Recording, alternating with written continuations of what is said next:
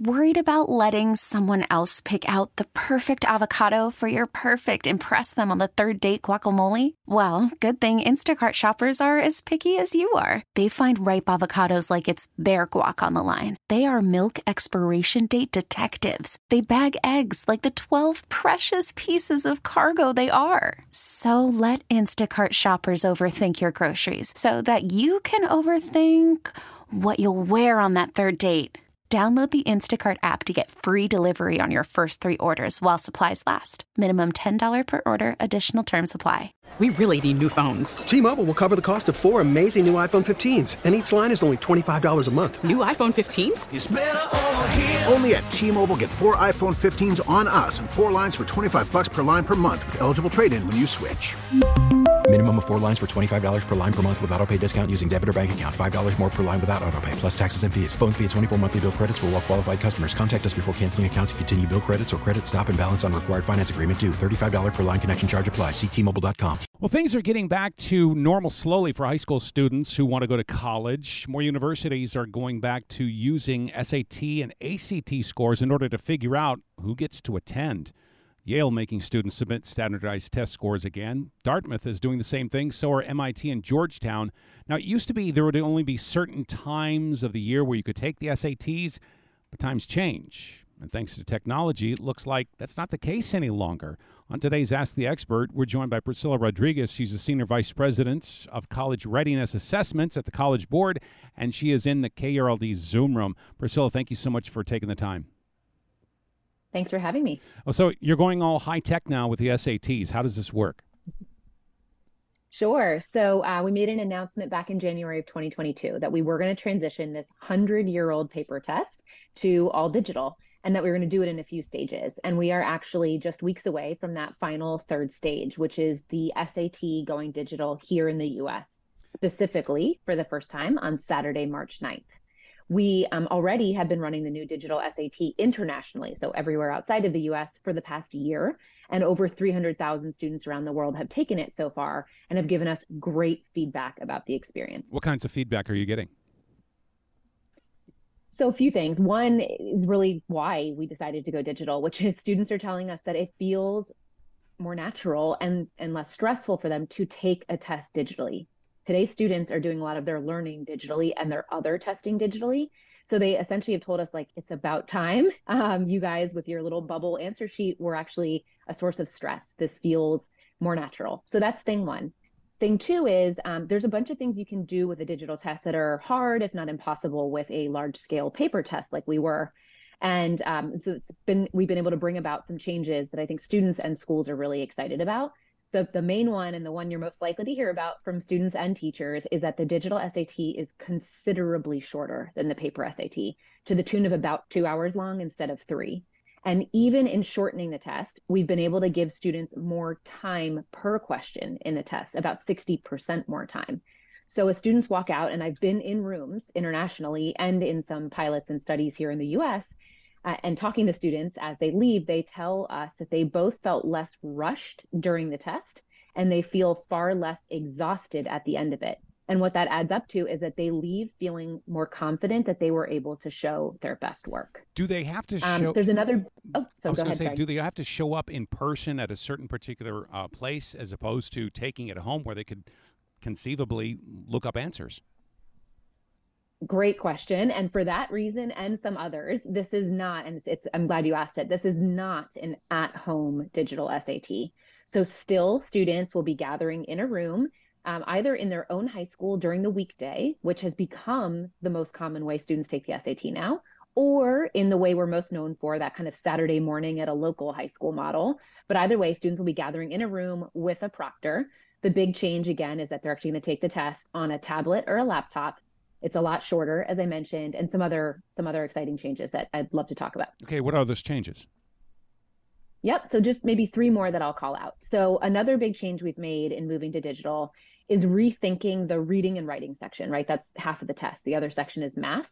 So in the soon to be old paper SAT, the reading and writing section is made up of nine long reading passages and students get a series of questions tied to each of those nine passages what it does or what it did was put a lot of pressure on students' ability to read and understand that passage.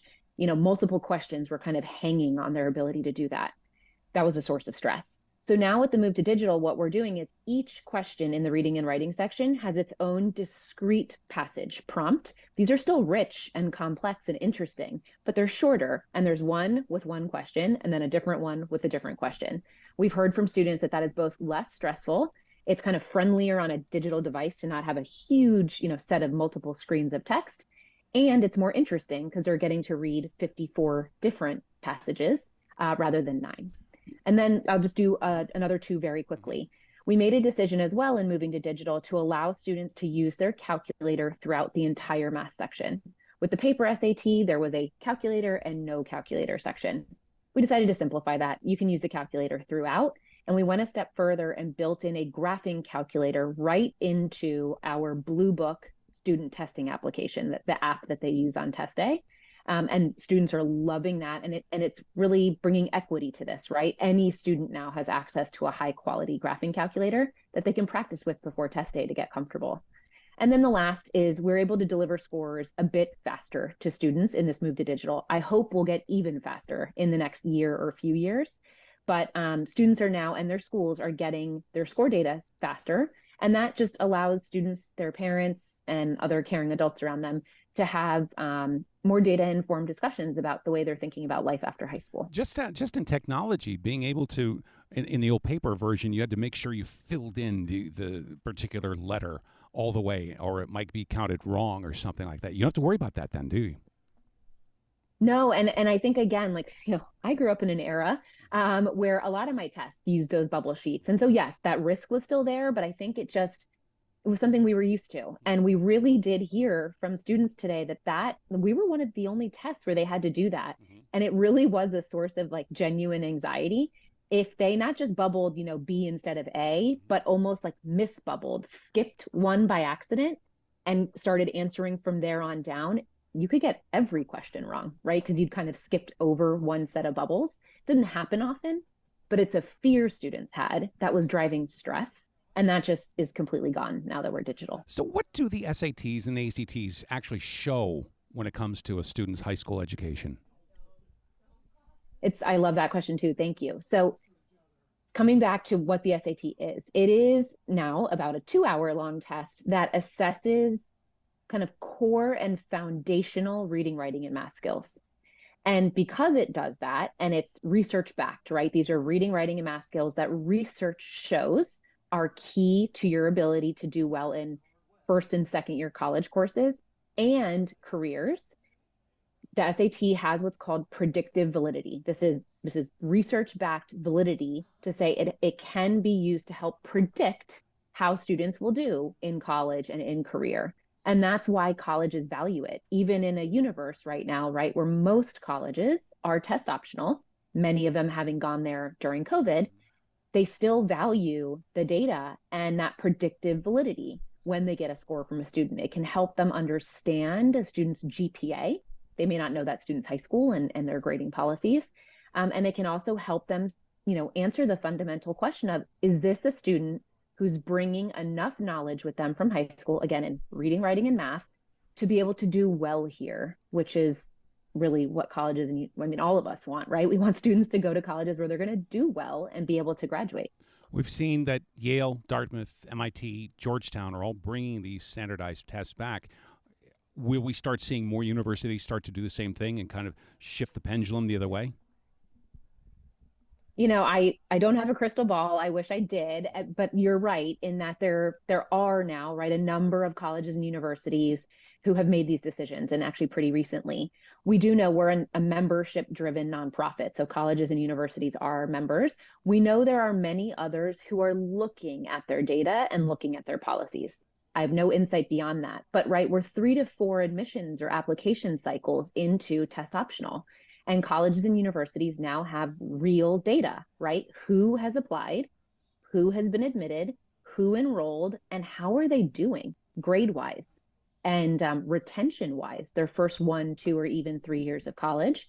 So I think what was for me um, most exciting for lack of a better term from the recent announcement announcements like Dartmouth and Yale and MIT before them is how they looked at their data over the last 3 to 4 years and made a data driven decision about how they are best able to assess the many applications they get and choose the most diverse set of students they can bring on campus who are going to do well. Is there any brushback from parents because in states like Texas, for example, where we are, um, there's standardized tests that they have to take in order just to graduate or to reach certain levels. And I'm sure it's the same situation uh, around the country as well. They've already got state mandated tests. This just adds to it again another i love that question too so you're right so there's there there are federal laws that require that testing happens by states in certain grades for students as they move through their k-12 education what's interesting is over the past let's call it six to eight years a number of states i will say unfortunately not texas yet but a number of states have decided to make the SAT and in some cases the PSATs, the ones that come in the earlier grades, you know, eighth, ninth, 10th grade, make those their tests for state and federal accountability purposes.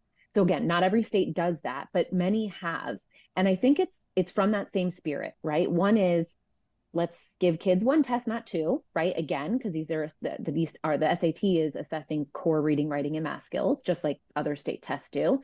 And two, if we're going to test our students, why not make that test as helpful as possible to the student and when you give the SAT or the PSATs is one of those, you are not just meeting that requirement and getting important data about how your your students in your state are doing, but you're opening doors to scholarships and to college. Um, you kind of get more bang for the buck, for lack of a better term. I'm... And I will just in the next breath, I'll say we we do have great partnerships with the state of Texas and many many districts in the state of Texas who give the SAT and in some cases also the PSAT mm-hmm. to their students through our in school school day program, often free of charge. So there's a lot of this happening in Texas, but you're right, it's not the Texas kind of official state accountability test at this point. Ever since I knew I was going to be talking to you, I, one thing came to my mind that made me wonder how would adults do on the SAT if they're, say, 15, 20 years out of college and they're in the working world? How would they do? yeah, I laugh because as we've been um, designing and piloting and researching this new digital SAT, I have taken it many, many times, right? Um, largely to make sure our technology is working well and our directions are clear, you know, more operational and technical. But um, yeah, I, I've been able to see how how I would roughly do. Here's how I'd answer it. Um, this SAT, and even the one we're about to retire, the the soon to be retired paper SAT, which that one was redesigned in 2016. So let's call it the SAT of the last eight ish years. It's really different than the SAT I took 20 plus years ago mm-hmm. and ones that came before it. We really, back starting in 2016 and now, have uh, brought it back to the fundamentals. Mm-hmm. Like I said earlier, fundamental reading, writing, and math skills they're asked in a few different ways, but the SAT now much more closely resembles the schoolwork students are doing in school and the kinds of quiz and test and homework questions they're doing anyways. I don't think that was always the case, right?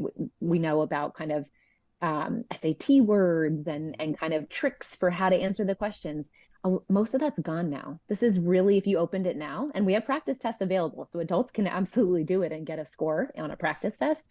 It's it's going to look like, yep, basic, important reading, writing, and math questions. And so I think most adults would probably do pretty well. That also allows for the fact that so much of education is is regional. You never know your education in Virginia might be different than the or- education you're getting in Oregon, for example. But reading, writing, and math, that's pretty standard around the human race, for lack of a better phrase, at least the English speaking world. And that's that's exactly right. And that I think is again why even with most colleges and universities test optional, we have seen those colleges welcoming scores when students want to send them. Mm-hmm. And we've seen you know 1.9 million students in the class of 2023, high school class of 2023, took the SAT. That's in a largely test optional world, and they chose to take the SAT. And I think that what you said is a large reason why. We don't have any or many standardized measures of what students have learned. And the curricula in their schools are different, the grading systems are different, the opportunities they have in their schools and communities are different. And so the SAT provides that standardized measure, again, really brought back to the fundamentals of reading, writing, and math that can give students, their families, their schools a good sense of where students are in their learning, strengths, areas for needed growth, mm-hmm. And give colleges that standardized measure to look at in context, right? That's the key. I think college has been trying to say this um, to the general public, especially the last few years. They are looking at students and their accomplishments in context of where that student comes from and the kind of opportunities they had or didn't have.